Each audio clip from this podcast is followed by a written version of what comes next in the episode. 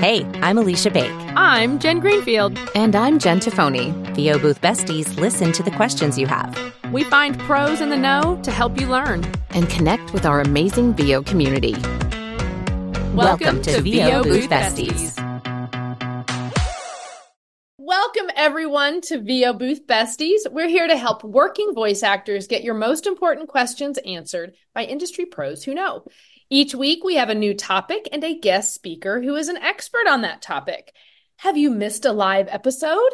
You can always catch the recording later and our past recordings on our website, boothbesties.com, or anywhere you find your favorite podcasts. And be sure to join us in the booth, the VO Booth Besties Facebook group as well. We're really fun. Uh, now, without further ado, let's meet our guest. Over to you, JT. Thank you very much. Cliff Zellman is an established producer, director, audio engineer, editor, and currently the owner of Amazing Demos, a production company creating custom demos for voiceover professionals. With over 45 years in the industry, he's pretty much recorded, produced, directed, and edited just about anything and everything audio. Cliff says his firm foundation in music has been instrumental, pun intended, in his success on the other side of the glass. While Cliff started in rock and roll LA in the late 70s and 80s, in the 90s he shifted to dialogue recording for animation with Disney and uh, Dick and Saban. Then one day it all kind of came together and crystallized his focus and made him shift into voiceover and audio production for local and regional automotive. He moved to LA from Dallas in 95 to join Radio Vision, a cutting edge full service production company. As director of audio production client creative services, Cliff has produced well over 25,000 TV and radio spots for multiple agencies across the country. In addition, Cliff has led dozens of convention workshops, including at VO Atlanta, WOVO, the JMC Euro Retreat, the One Voice Conference, and more. And he's been a guest on numerous industry podcasts, which now includes VO Booth Besties. Hi. Hi. Yeah, thank you guys so much for having me. Um, I love your group. Um, when you guys, you know, started it, I jumped in and and I, I think the first time um, I really got to know you guys was during Hollywood Squares, which was so much fun. Um, I don't know I, if that brought out the best um, um me or not. I I, got, I think I had like four questions, and I I think I got three of them right. There, yeah. Um, I lied for the the last one. I think was some some like innovative. Oh, seatbelts. First car that had seatbelts. And I'm thinking back, and I remember Mercury always had the most innovative stuff. They had the push button uh, shift knobs, and they had all kinds of cool things. And no, it wasn't. Uh, so if anybody's ever on Jeopardy, the answer is Nash. So not Mercury. Okay. Not Mercury. I, I, learned my lesson well. Well, okay. Um, so really quick, I think we need to give some backstory to some of our viewers and listeners. So we attended the One Voice conference in Dallas last year, and one of our besties, uh, Ian O'Donnell, hosted a live Hollywood Squares um, evening event, and it was purely for entertainment and fun. Cliff and I were both one of the contestants to try yeah we were one of the squares to try to um, help unassuming volunteers in the audience come up and answer all kinds of different questions and it got a little rowdy, but it was really fun. So, um, okay. The front row got really rowdy. We, I, mean, I may or may not have been on the front row I, wearing my naked Jen T-shirt. Like, I, I, think you were in the front row. I think Liz was in the front. Liz row. was next to me, and then we had K Bass, sweet, K-Bess. sweet K Bass. We're that, over there being obnoxious, and she's just. that pretty much sums up uh, the whole program right there. um, Oh my gosh. Okay, so Cliff, I honestly, until that intro, did not know what a strong music background you have. Fellow singer, piano player here. How what what was the goal? Rock and Roll Hall of Fame? What what were we doing with that? I think to be uh, the the fifth member of the Monkees. Okay. Okay. Good goal. Um, Good goal. My father, uh, may he rest in peace, uh, was an incredible uh, jazz pianist and Nice. Started when he was five years old. They thought he was going to be a prodigy. Mm-hmm. Um, he decided to go the jazz boogie route instead. Um, when I was a baby, he had a grand piano. Well, we had a grand piano. When I was a Mhm. baby, he would put me in the bassinet and put me underneath the piano while he would play. I'd be staring up. I guess I was staring up. I don't really remember. Um, he also put me to sleep with a metronome at night. So he would say, okay, this is 105 beats. Yep. Go to sleep. That's funny. So Yeah, I, I'm curious which beats work. This may also be a parenting tip for folks. If there was a- 105's a little brisk. Um, but he, you know, he wanted me to get da da da da da da da da da da da da. Um, I found a guitar. I spoke a little bit about this last night. Um, with, with uh, my good friend Dave. I found a guitar in a trash can walking home from school, elementary school. I was in third grade, tried to build it. It was destroyed. My parents bought me a guitar. Um, very young and rounded up kids in the neighborhood. You know, you're the drummer. Here's soup, wooden soup spoons and a couple of, you know, Yeah. suitcases. And I had my guitar and, and, uh, I, I tried to rebuild the guitar in the trash can, but it didn't work and my parents felt bad for me. So if any of you guys are from the Valley and anywhere near as old as I am, uh, you may remember Fedco. Does that sound familiar to any? No, no West Coasters over there. maybe they'll raise their hand in the in the audience, not me. Say, I know, I, I remember Fedco. Uh, took me to Fedco, bought me a Teisco Del Rey guitar that's probably worth a fortune now. Um, and that was it. Loved it. Joined bands. Uh, always wanted to, not really wanted to play live. Uh, Okay. I've always wanted to record. I want to put pieces together. I want to work out a cool little riff and then, you know, section that off, you know, keep playing that.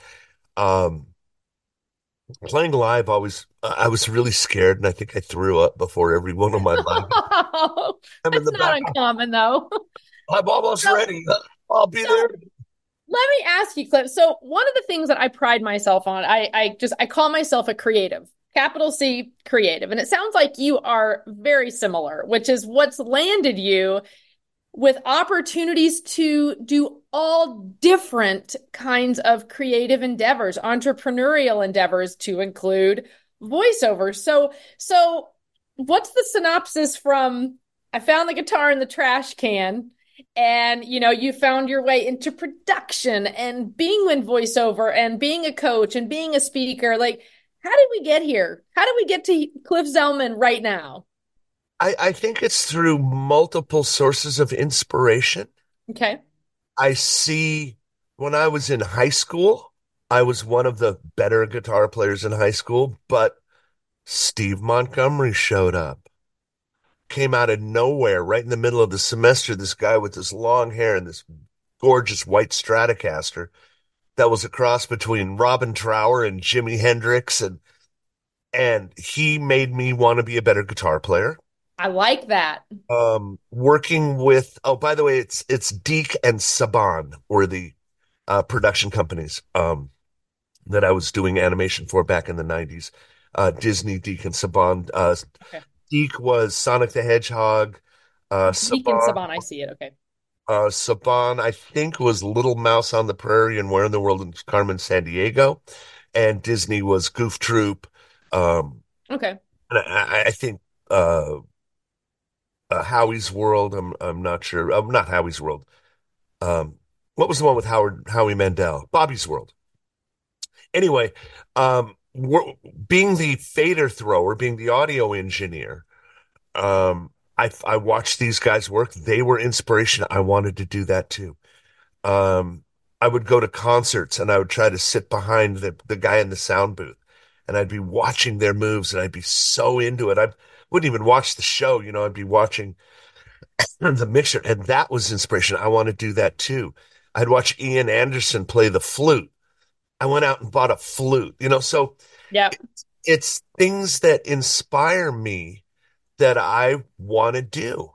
And I don't have to be a master of it. I mean, certainly when it comes to demos, yes, I got that covered. right everything that I I charge for, I got that covered.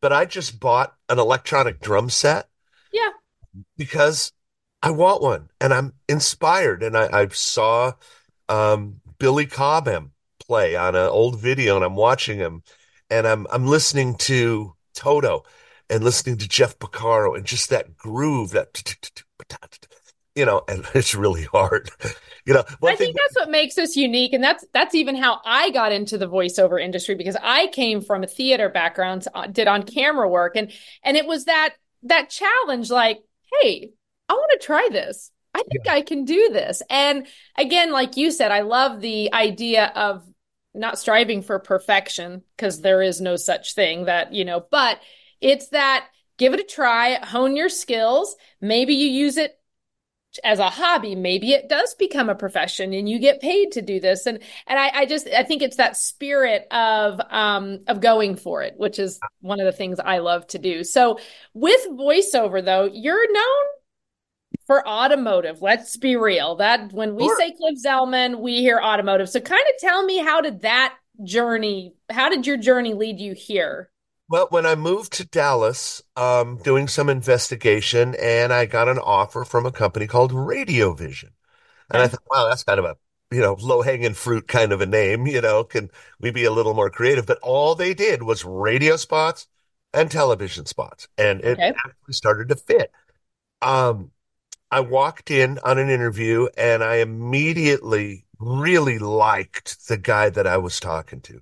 He said, we were talking and I wanted more information out of him in the beginning than to me. Cause when I walk in, it's like when, when I would audition for bands and stuff, I would have the mindset. And I think this works in VO too. Mm-hmm. You walk into something and you think, are they good enough to work with me? Now, of course they are, right? I know. But it's that attitude, you know. And I would go into auditions and I say, are these players good enough players to play with me? Of course they were. Um, and it was the same thing with Radiovision. I wanted to know as much as I could about this company before I made any commitments. And I saw that they were a mess. Mm. Creatively on fire. Okay. Organize, uh, technically, workflow, um, everybody was doing everybody else's job. There was like eight people. Uh, two out about two years, three years into my employment, we had almost 40 people. Um, their engineer was a guitar player in a band. I came from 20 years of LA. Yeah. You know, everyday big time studio stuff. Um, they had tons of money and they called me LA. And I said, uh, uh you don't. No. no what was that? What you think, LA? You know, I I have keys. I can leave anytime. Please don't call. I'm here. I'm committed. I'm not LA. Yep. That, that was yeah. But one of the owners, uh, we were talking many many years ago, sitting around my uh, dinner table, my family, and we're saying, other than family, name five people, your five favorite people. And you can't include daddy or mommy or, you know, Allie or any of that. And one of my five favorite people was one of the owners of Radiovision. Okay. And everybody kind of looked at me and said, wow, that's, you know, your boss is one of your favorite people. So yeah, I was very fortunate. I, I loved the company. I loved everybody there. We fought like cats and dogs, of course. Um, but it was all for the good of the client.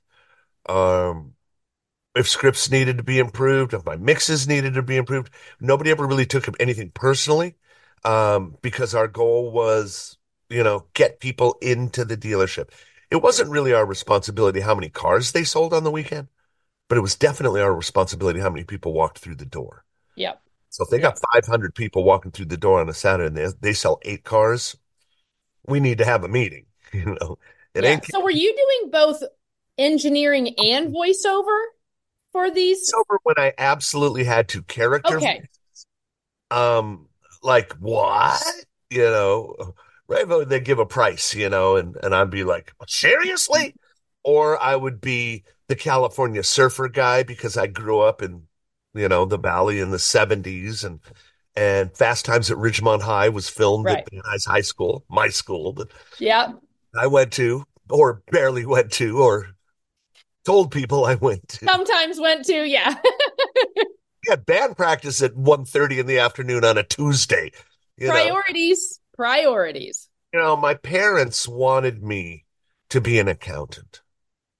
And from the time I told you, from the time I was five, ten years old, I knew I had to have an instrument or something like that in my hands. Yeah. And I left high school and I went to LA Valley College, which is a beautiful school. Um, during lunchtime, Quiet Riot would play. Stryper, you know, the, the hair bands of the of the late seventies, you know, would would play in the quad at, at Valley College. Great place. But I was I was taking these accounting classes and bookkeeping classes, and every day I got further and further behind. Mm-hmm. I knew less on Wednesday than I did on Monday. And I said, I'm wasting my time. I gathered Heart's not in it. I gathered my books, picked up my pencils, walked out, went over to the job board on at Valley College, and I saw a job at a recording studio. Hmm. Now this was absolute bottom of the barrel. But it was LA. It was very early 80s, very late 70s, so there was a lot of money Mm-hmm. budgets. Um, I think I was getting paid $25 an hour to answer phones. Nice. And then I was not allowed to do anything, and I got a promotion to vacuum. Look, And I got- really? Yes, ma'am. And then I got a promotion to clean the toilets. And then I got a promotion to stock the refrigerator. And then I got a promotion to do tape inventory to see how much two inch, quarter inch cassettes we need to buy. And one of the, since I'm right there physically, right now, mentally in the library doing inventory, um, one of the greatest moments of my life was this long hall library that was a wall on one side and, you know, bookshelves on the other. You'd walk Mhm. down. The other side of the wall is the studio, the room where the where the recording was, not the control room where they mix, but the right. actual studio. Steve Lukather's guitar amp was right against the wall recording the guitar solo to hold the line. Okay. If you guys know that song and you know Yeah. that solo, hold the line, down, down, down. Lukather breaks into probably the greatest guitar solo of of either side of 10 years. And I'm sitting there with my ear against the wall. I am again the lowest of the lowest. All right, I'm not even allowed to walk by the do- the studio door at this point. Yeah. And I'm listening. And I- my knees are getting weak. And at that point in my life, I said, I'm at the right place. This is Yeah. Yeah. then when Radio Vision came along, remember I was already 20 years into audio, 20 years into into engineering. Okay. And I was the chief, the house engineer, the chief engineer of a studio, which means when a band comes in and they have their own engineer, I'm off. I still get paid, but I'm off. Okay. When they come, any act or anything that wants to record that doesn't have their own engineer, I'm the guy. So I was blessed to work with the best of the best and the worst of the worst. We wouldn't, it's not like nowadays, you know, where, you know, demo producers, we really have to vet who we're working with. We have to make sure they're ready. We have to make sure they're trained, that they've got a game plan that, you know, when you give them the demo, it's not like, now what do I do? Um, I make sure that they know everybody and every, you know, uh, they're involved in the community. Not then, boy. You got $200, bam, you got an hour of the studio. It doesn't belch for an hour. We don't care. We hit record. awesome. um, being in that position, I did get to work with a lot of brand new bands. So I started going to all the clubs. Remember, early 80s in LA clubs were Right. never better. So I would go to all these clubs, the all, the owners of the clubs, the the gatekeepers of the clubs, they all knew me. Um, I could walk right in. I got the, you know, they took the the rope away. Me and Joanne, my wife of 40 years. Um, Congratulations. right in. Thank you so much. Um, got right in, got a seat because I was there to listen to the band to see if I wanted to bring them into the studio, no charge, to cut a spec two or three songs, spend a day or two. Um, since I'm bringing them in, I kind of get to produce them. I kind of get to tell them what I want to hear because they're not paying for it. But of course, they're signing, you know. I cut my finger last night cutting tomatoes, by the way. Yeah, I didn't have any band-aids, but this one's really good. It, uh, I took some toilet paper and some tape around it. It's actually really comfortable. Hey. Resourceful. That's called being resourceful. We like it. Pieces and putting them together. So I, one of the reasons I love doing demos, it's almost the same thing. It's with what it's I do with voice talent, what I did with bands, and strategically putting things together. Um, very again, word strategic. That when the listener, either the agent, casting director, client, whatever, listens to it, they get a certain feeling, or it puts them in a certain place, and that is very calculated. It's not mm-hmm. just here's a spot, here's a spot, here's a spot. Every spot's there for a reason. It brings out something in the listener um, that I work very hard to achieve. It's not an accident. Um, and it's that comes from music. Example, uh, I had a great band that no doubt was going to get signed. And we're working on one of the songs, and where there's a guitar solo about maybe 10 or 15 seconds of right after the second chorus, boom, ready for the guitar solo to come in. I said, no guitar solo. Uh oh. Uh oh. Let's just keep leave it open. We go to a producer for Arista or A&M Records, and he's listening to the demo. He hears the first song he likes it. He comes to the song. There's the break. There's no guitar solo. He does this. You really need a guitar solo in there. And I say, that's why we're here. See, see, this is this is the guy we need to talk to. nice. That is strategic, my friend. That is strategic. You're behind the scenes. Things are not what they appear to be out in yep. the you know. Yep.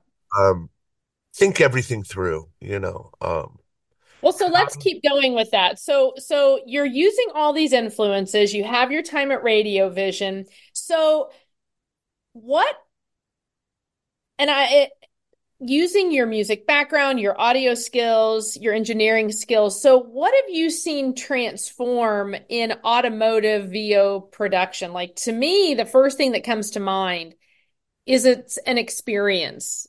These commercials that you know, it, it's storytelling. It's a documentary. It, it's not what you were saying. You know, buy now, come down Saturday. You know, it's not sell, sell, sell. So, what are you seeing evolving in the animation, excuse me, automotive VO genre? Well, let's break it down real quick. Okay. And I'm, you know, I've got, if anybody's interested in automotive, I got X sessions and breakouts coming up next week that are going to be fabulous and so much fun. We'll talk about that in closing. Okay. Um, but with automotive, we have three tiers of automotive. There's national, there's regional, and there's local. They're very, very different. National is close to regional because most regionals are national spots with a local tag where they will say test drive today at, and then they'll give the region local, you know, test drive at your North Texas Toyota Truck Dealers Association or, um, and then there's local and local is a specific dealership. Now, they could have one owner could have four or five dealerships, but each one of those is considered local. Um, national, like you said earlier, is a documentary. It talks mm-hmm. how your life can improve. Um, it's vehicle centric. It's all about the car and how the car interacts with you and your life. Uh, if you're young, you got the beach. If you're you know, a young adult, you've got kids, you've got the back open up and the dog jumps in and you're throwing in the donuts for the PTA meeting. Um, if you're a little bit older and you're money, you pull up in front of the opera house and the leg comes out when the door opens. If you're older like me, you've got the F 150 truck because we work real hard from day to night. We need a truck that works as hard as you do. So when it comes to national spots, don't even include the word automotive because there's really no difference other than four tires and a steering wheel. It's still imagey. It's still compelling. It's still connecting um, the product with the with the buyer. Um, there's a lot of psychology involved. Um, so when we do national, it, you know, it, they're beautiful and and a lot of national spots are celebrities Um, they'll do like the flagship spot of the year. You'll have Matthew McConaughey sitting behind his Lincoln talking about every road is an invitation. And then you will have the ads where all month long it's Toyotathon. Those are the ads that you guys would be doing. If you're going to get into national, you'll be doing, um, you know, uh, uh, events, national events. Um, you're not really going to hear Matthew McConaughey say all month long it's Toyotathon. He ain't going to do that. Um, but you guys can. Where does the national spots come from? Agents, maybe pay to play. Um, put you up against what? 20,000 other people that would love to do a national Volkswagen spot. Um, manager, uh, word of mouth, a director you worked with three months ago, um, somebody like me. Um, so it's going to come from someone and it's going to be very difficult. Same thing with, uh, regional. They will come from anywhere. Uh, we can get into where they come from later. And, but, and then there's local. Local is the almost the opposite of a national spot because we are talking about the dealership. We're dealership centric. We're not talking about the car that much. We're talking about our community. We're here for you, what we do for you. So that's really the big difference. Come on down, meet us this weekend, have a piece of pizza, spin the wheel and ride the camel. You know, meet Jen.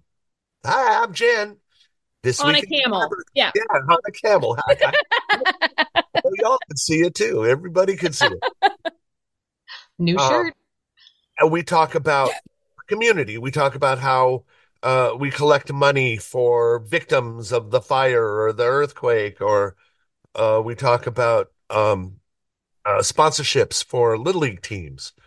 And you become the voice of the dealership. And these spots come from production companies that mm-hmm. do this type of work local automotive, local furniture stores, cash pawn, and lawyers.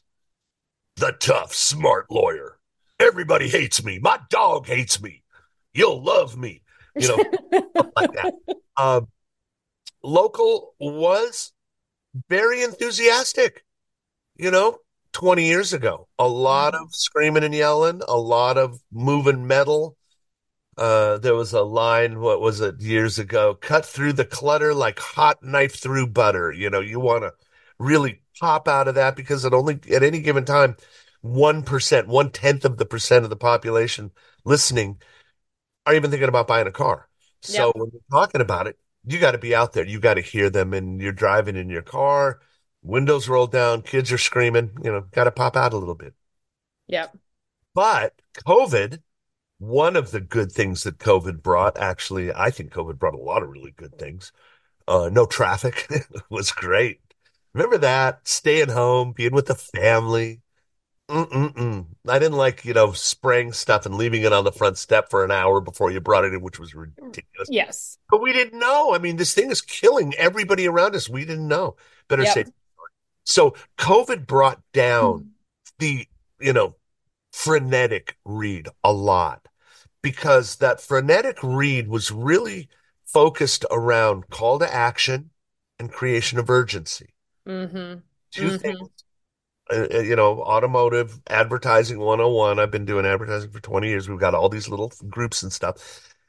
Creation of urgency is get here now while the selection's still good. Time is running out. There's never been a better time to buy a car. Um, call to action is pick up the phone, um, get online, uh, uh, visit our website, come in yep. this weekend, anything to get you from point A to point B. So that really was the meat of local automotive for a long time. Urgent. Uh, we didn't really talk about rarely, and I'm talking 10 years ago, so I'm not even going to mention, you know, rear window cameras and 360 degree this and that. You know, back in the day, we would say with automatic power steering, power locks, you know, and you'd have this, what we call a laundry list of all these items. That was not really as important as get your butt down here right now and the price. Mm-hmm. So we have terms and we have incentives. Incentives are not the same as terms. You'd say $500 off a car would be an incentive to buy the car, but it's really not. That falls under terms. An incentive in automotive, especially local, is how does it make you feel about yourself? You want to be attractive to whoever you want to be attracted to.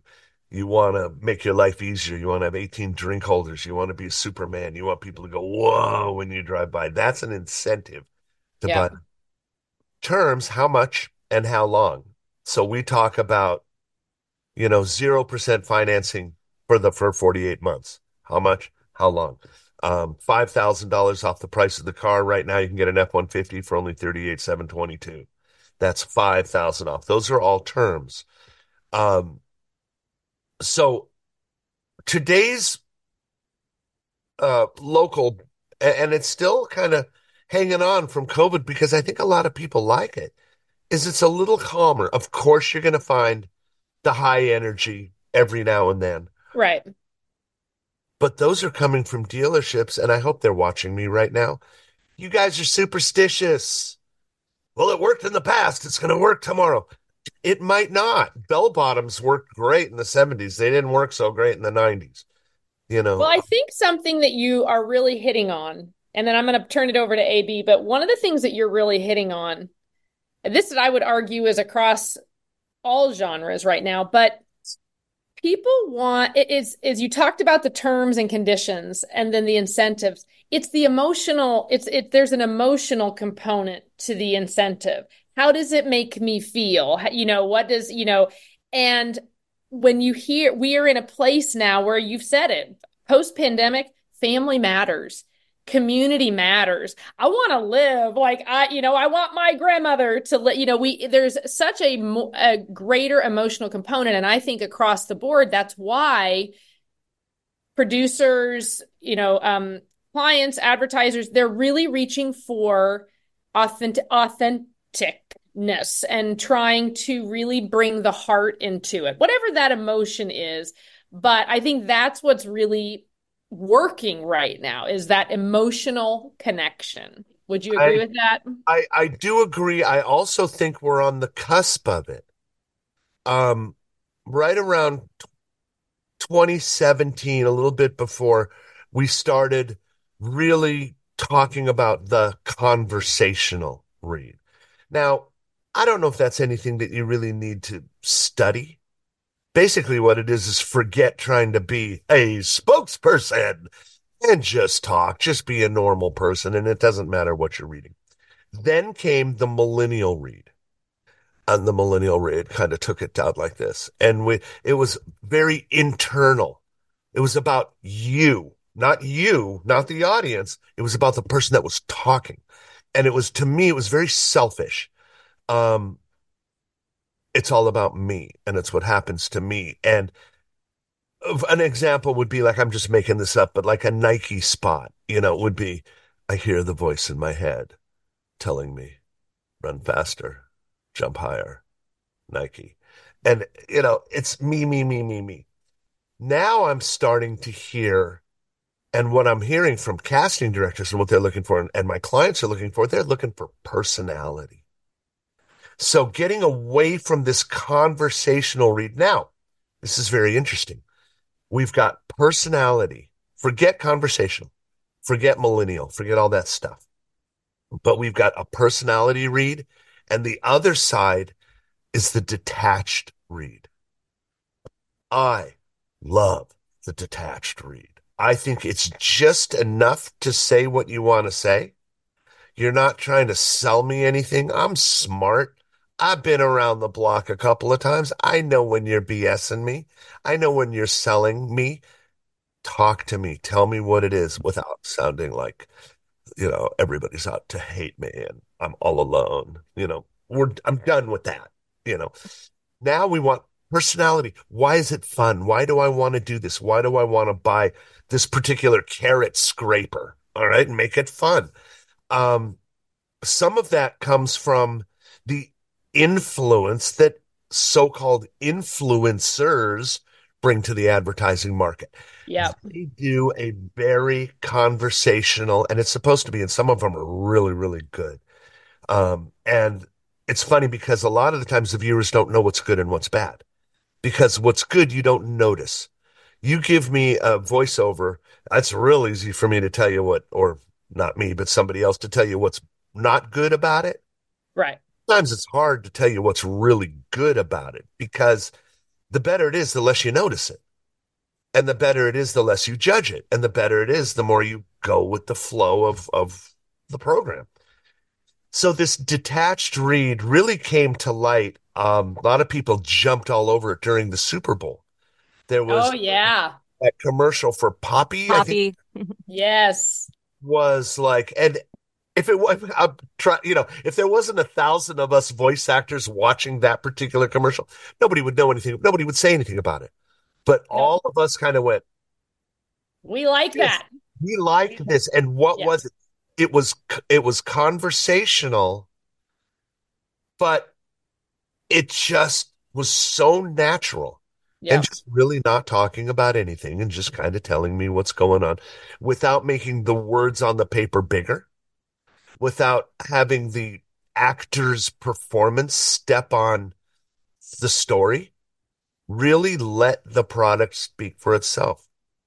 And when I do national spots, um, and I'm directing or I'm directing, you know, anything that has a face, you know, you've got a car, you've got a Cadillac that's got two, you know, the headlights of the mouth. What does a Kia Sorento sound like? What does a, uh, you know, any cheap car like a, maybe like a Kia uh, or a Hyundai, uh, well, what, what's the real cheap Hyundai? Um, I should know. Um, like the Re- Kia Rio, you know, it- back in the day, I think you could buy it for like eight, ten thousand dollars, you know. Um, but that car has a personality. Infiniti has a personality. Audi has a personality. And the voice can kind of, you know, what would the car sound like if it could talk? And I'm sure that an Audi would not be, hey, everybody, come on, blah, blah, blah, blah. It would have a very, you know, if you know Audi, you know how awesome it is. You don't have to be sold on it. And I think that I would rather tell somebody uh, how cool something it is without them knowing I'm trying to tell them how cool something is. And to me, that's where that detached read comes in. So my two favorite reads in it right now are the energetic or enthusiastic read that has positivity through it. And positivity doesn't have to be yelling. It's the difference of, you know, for only eight ninety nine a month versus for only eight ninety nine a month. One goes up, the other goes down. If you go down, it's a huge amount of money. If it goes up, hey, you can afford that. So Well- that's what I'm hearing. I'm hearing personality come back, and I love it. We like personality around here. Um, You know, another thing is everybody has a different personality. So it's easy to just, to, when you are yourself, that becomes your brand. I'm sorry, I didn't mean to interrupt you, Alicia. No, you're good. A big airplane just went overhead and I'm like, crap, that's going to cut him off. It's loud. Um, sorry for the noise in the background, you guys. Well, we have several questions in the comments, but before we get there, we should have a little detached commercial for Studio Bricks because I really Okay. love my Studio Bricks. Studio bricks look like the outside of a sushi bar. You Yes. you go into a really nice sushi bar. That's what Studio Bricks looks like. And you can get them customized with colors. I've seen one that looks like a Doctor Who, right? Like the the booth, the phone booth from Doctor Who. Um, mine's just like the sushi bar. It's just a little white box. Gorgeous. But I love it. And uh, right now, we've been interviewing demo producers and talking about um, one of the most important things is making sure that you have a home studio ready to go and that they have to evaluate home studios. And one of the people I was talking to said, you know, if I see that somebody's in a Studio Bricks, I know I'm okay. Like I know their their quality, their sound quality is going to be good and ready to go. So that's one of the reasons we recommend um, checking out Studio Bricks if you're ready to level up and invest in a, a space where you know you can record pretty much no matter what. Giant airplanes flying overhead, you may hear, but otherwise it's pretty, pretty darn solid. So that's our little, that's our little pitch for Studio Bricks. And Did not hear that airplane. oh, good. I heard it, but I was hoping you guys didn't hear it. Great. So it did not come through. Perfect. Creating a, a working environment is really, really difficult. You know, Yeah. and that's but but um uh, it's probably the biggest hurdle uh new voice talent have. Um there are so many great coaches out there and so many great uh resources out there that building your skills uh, is not as difficult or as time consuming as it used to be. Um, but getting your sound right and learning audio, it's like, oh my God, what does upward expansion mean? Or, you know, people look at the, at this, at their DAWs and go, well, that doesn't apply to me. Man, you know what? That, I don't need to learn that. That doesn't apply to me. Um, that's not true. But when me as a director, and you said it in, in, when you were talking about it, when I dial you up and you come in and I see you're sitting in a studio bricks room, I know I'm halfway there. You know, that is very important. Your presence to your director, how you look, of course, you know, being on time and, and all that stuff. But when I see a studio bricks, they've already done their homework. yeah. Know? So let me add that. And thank you, Studio. Thank bricks. you. Thank you. Thank you. Well, I'm going to ask you some questions from the chat. We have quite an active chat today. And um, one of the questions is when you're considering local car dealerships, so I, that's the tier three, three. right? Um, would you be reaching out to local production companies? And who's deciding on the voice talent for those spots? Is it the dealership? You are reaching out to local production companies. They could look like giant companies and be one guy, or they could be Radio Vision and have 60 active clients.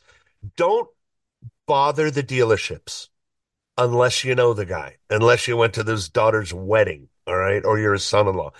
They're so busy every day just running that dealership with 50 people and you know millions of dollars of inventory. They don't know. They hire production companies. They're looking for a production company the term is like turnkey where they'll write the scripts they'll shoot it they'll get your um, compliance they'll make sure you're legal they'll book your airtime. The production companies are the people that you want to reach out to okay um, they can be found we can get into that later if you want to have a private conversation with me. Um, but I'm a big fan of LinkedIn. Okay. Uh, I go to the magnifying glass and I type in every single incarnation of automotive auto, automotive advertising, automotive sales, automotive production, music, automotive radio spots, everything that I can think of, auto, automotive, and every, you'll get conversations. It's just like voiceover. You know, you type in VO and you've got your choice of what, 50 or 60 VO groups. Some are great. Some are getting started. You know, some will disappear. Um, but with LinkedIn, and the main reason to be on LinkedIn is to give your employment information. You know, Facebook's great if you want to see pictures of my dog. There she is. no, she's out cold. We we did a good frisbee, uh, early morning frisbee run this morning. Have to border collies. You got to keep them.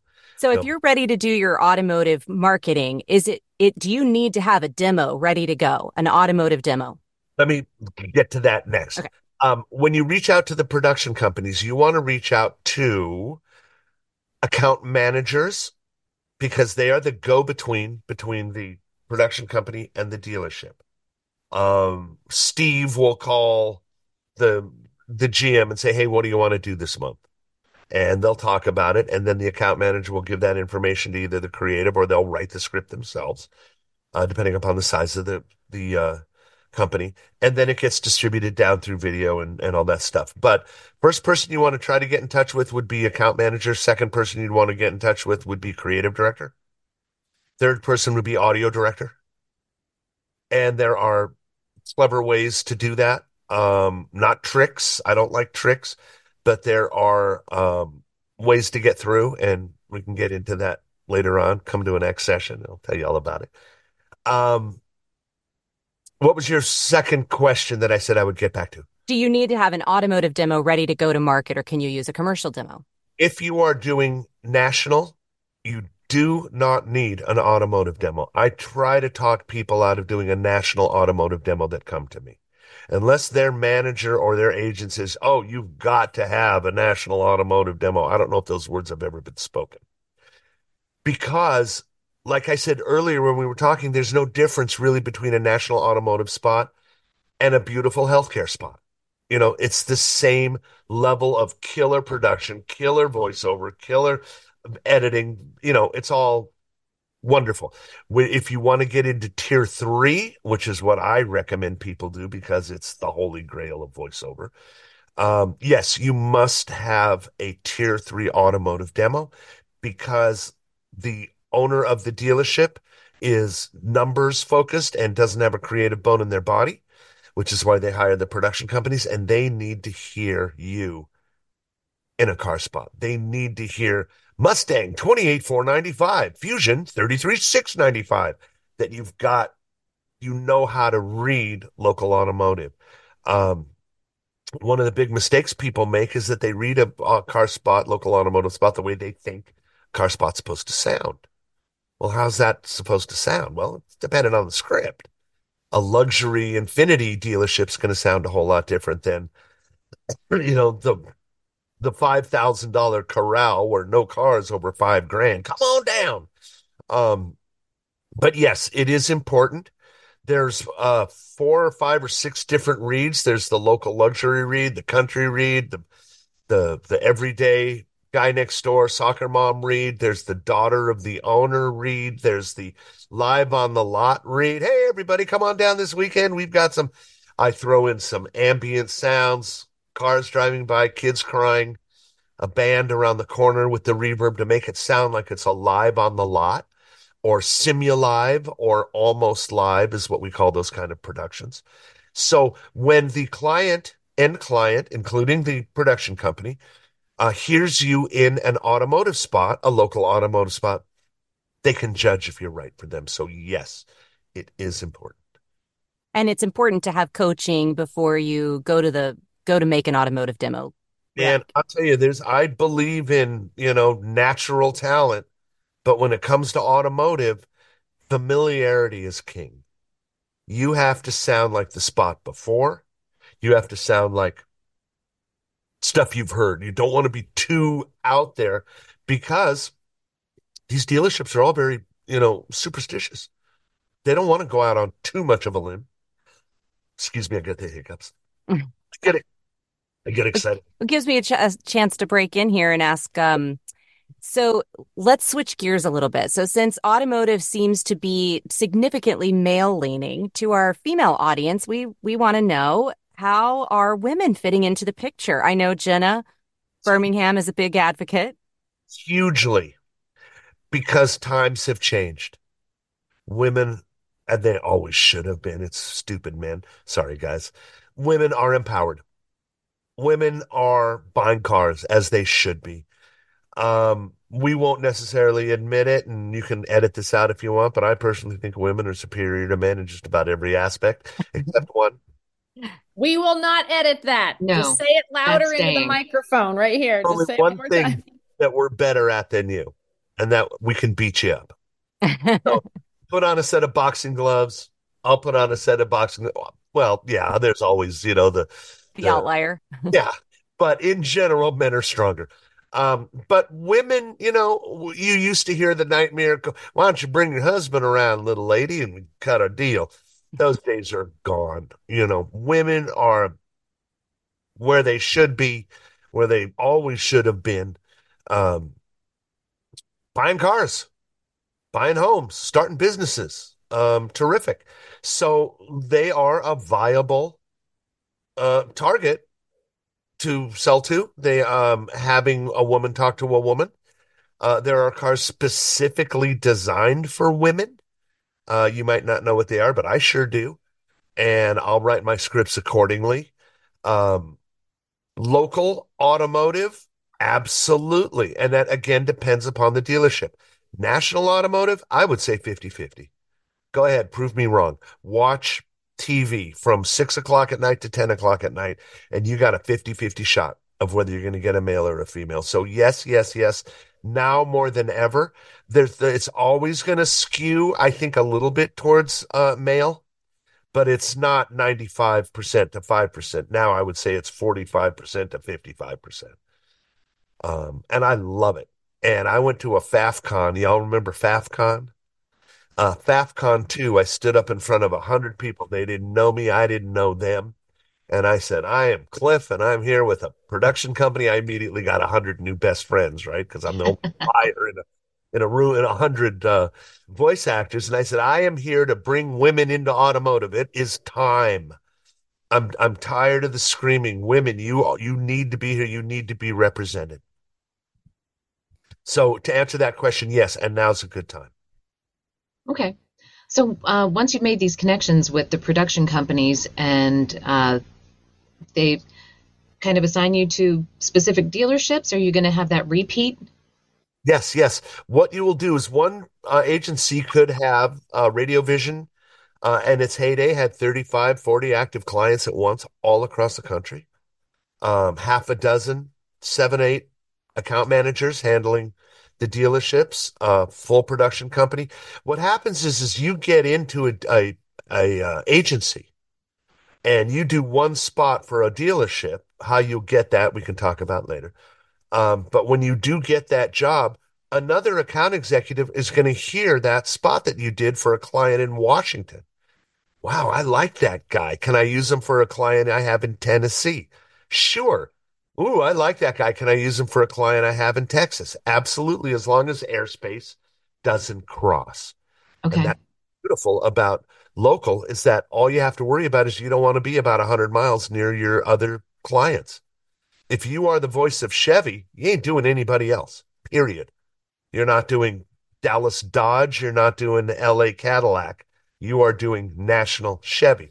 Now, by the time you're doing National Chevy, that should be your biggest problem, right? right. Oh, sorry, can't do Ford. I've already got Chevy. From my mouth to God's ear. That ain't good. but And uh, Are you looking at um, directed sessions for these, or maybe just for the first one till you get the feel for the dealership? Exactly, Jen. The first two or three, you know, I'll hear their audition and I'll know how much they need. If somebody is absolutely clueless, they'll get a call back and I'll say, "Hey, man, you, you're great. Stick to audiobooks." You know, I don't, I don't think automotive is necessarily for you. Um, but I can hear people that have done automotive. Um, if I bring in somebody brand new, I will definitely direct the first three or four spots. And after that, you are on your own. That script comes at eight, nine o'clock in the morning. I got to have it back by 11 because I'm cutting it. I'm done by 11:30. It goes to video. Video does their thing. They send it back to me. I put the sound effects that video put on visually, send it back to video. They do a layback of audio and video. It's on the air at five o'clock. Awesome. I mean, how cool is that? You know, Yeah. spot start at eight in the morning is already being aired at five o'clock at night or first thing in the morning for you know AM you know Good Morning Dallas or Good Morning Phoenix. That's where all the local spots are played on the morning shows when people Yeah. get. But that brings up another big consideration. If VO is not your full time job and you're just working on this at night after you get home from your nine to five, automotive is not going to work for you. It's not. It's not unless you make an agreement with your client. You know, and you say, "Hey, I'm a what? What are you going to argue with? I'm a firefighter." Okay, you're not going to argue with that. You go fight fire. But um, yeah, you gotta you gotta turn this stuff around. That's part of the commitment. Um, one of the good things is, and I'm not going to say this too loud, um, your audio has to be pretty good. It doesn't have to be spectacular. It doesn't have to be anything like an audio book. I mean, good Lord, how how how people do audiobooks. They are you guys are the heroes of voiceover. Uh, to me, the most amount of responsibility, most amount of work, least amount of pay. Um, but it's it's a legacy. It's it's a different re people do audiobooks for different reasons, I think. Um, but yeah, you've got to be ready. And nowadays, thank God, you grab your MacBook, you grab your 416, you grab your little tiny, you know, interface, you go to the Bahamas, you get the call. I have a uh, a voice talent that is a certified Disney princess. She can walk into any Disney park, show her card, put on her uniform, and go to work. So she does Disney cruises. Well, half the time I call her, she's on a boat. She's got a special place on that boat where she can go and do her recordings for me. Cool. And yeah, so travel rig. Have a travel rig. Any other cues?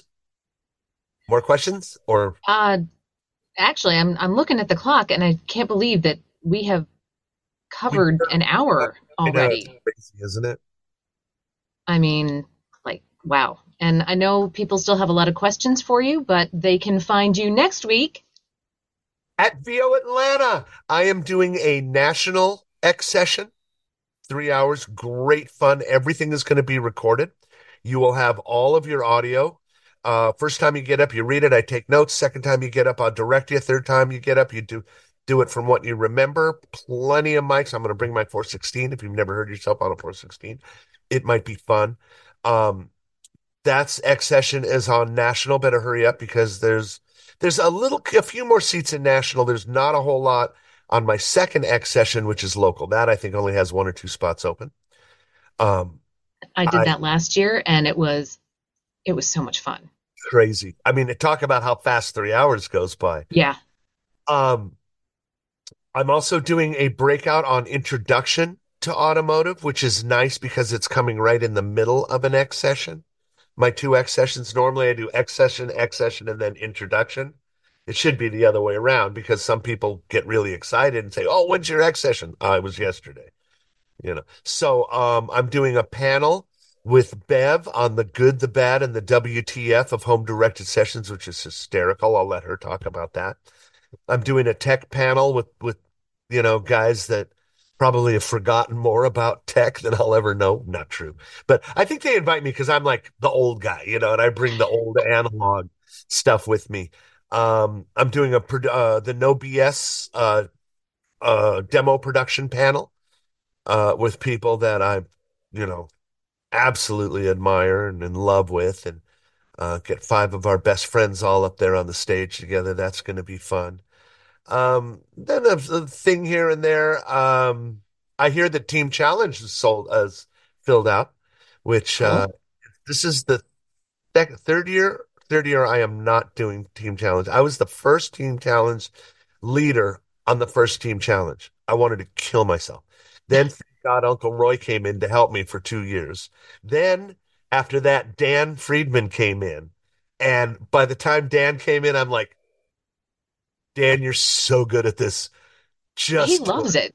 Oh, he loves it. I loved it too, but it's as a manager, it's really time consuming because we're putting yeah. out fires for three days. In fact, we didn't even mention it this year, but the team challenge and the motto is it's not team challenge until somebody cries. Just you know, you think, well, I'm spending all this money and I'm going to go down to Atlanta. I'm going to end up crying. That's no fun. But the point is, you get so into it, you know, and it's so much and it's so demanding. And Dan is perfect for it. So I'm thrilled. It, it just knocked me out. Well, we can't wait to see you. So, yeah. as part of our wrap up, uh, we like to ask our guests three for fun questions, kind of James Lipton style. So, the first one is What show or series are you binge watching right now? Are you Family a TV Feud. guy? Family Feud. Okay. I need what? brainless. Yeah, I know, right? I know. Uh, what is your dream vacation? Anywhere with my wife, my backyard, Aww. Or or Hawaii, or it, it, doesn't matter. As long as my wife is within three to four feet of me, I'm fine. I love it. I love it. What song do you absolutely have to sing along with when you hear it? Oh gosh. Okay, I know you want quick answers, but let me let me give you one. Top three. Red Rain. Uh, for Peter Gabriel. Okay, Peter Gabriel. Okay. Um, song that I absolutely have to sing. Oh, Sweet Home Alabama. As awful as that sounds, but it's one you just you know it. Um. Oh gosh, maybe Baker Street Muse by Jethro Tull. Okay. But as far as like commercial stuff, I, I guess, you know, I mean, as much as nobody ever needs to hear Sweet Home Alabama again, ever. We never, we don't, we love it, but we just, we don't need to hear it. We know it. But when yep. that comes on, I'm, I'm yep. All right, AB, take us home. And home we go. A huge thank you to everybody joining us live today. If you're listening to our podcast, feel free to join us live on YouTube every Thursday at 10 a.m. Pacific or 1 p.m. Eastern. And be sure to connect with each of us on LinkedIn and join the VO Booth Besties Facebook group. And if you miss a live episode, you can always catch the recording later on our website, voboothbesties.com, or anywhere you find your favorite podcasts. And we would really love it if you'd hop on any of those platforms and leave us a review. That helps us reach more listeners who are looking for great voiceover content. So like and subscribe And JT? Yes, once again, if you have not signed up for the VO Booth Besties newsletter, please do that so you know what's coming up in the week ahead. Next week, Cliff and AB and NJ will be in Atlanta. However, I will not. So, we're going to have some Facebook Live fun inside the No VO FOMO Facebook group. I will pin the link uh, to the top of the VOBB Facebook group, and you can join us there if you're not in Atlanta, and we'll have our own special brand of fun. Thank you all for being here, and have a great rest of your day. Hey, everybody. Thanks for listening to another episode of VO Booth Besties. Be sure to subscribe to our podcast. Well, pretty much anywhere they're playing podcasts. And follow us on Instagram and Facebook so we can keep the conversation going. VO Booth Besties. Yeah, it's a thing.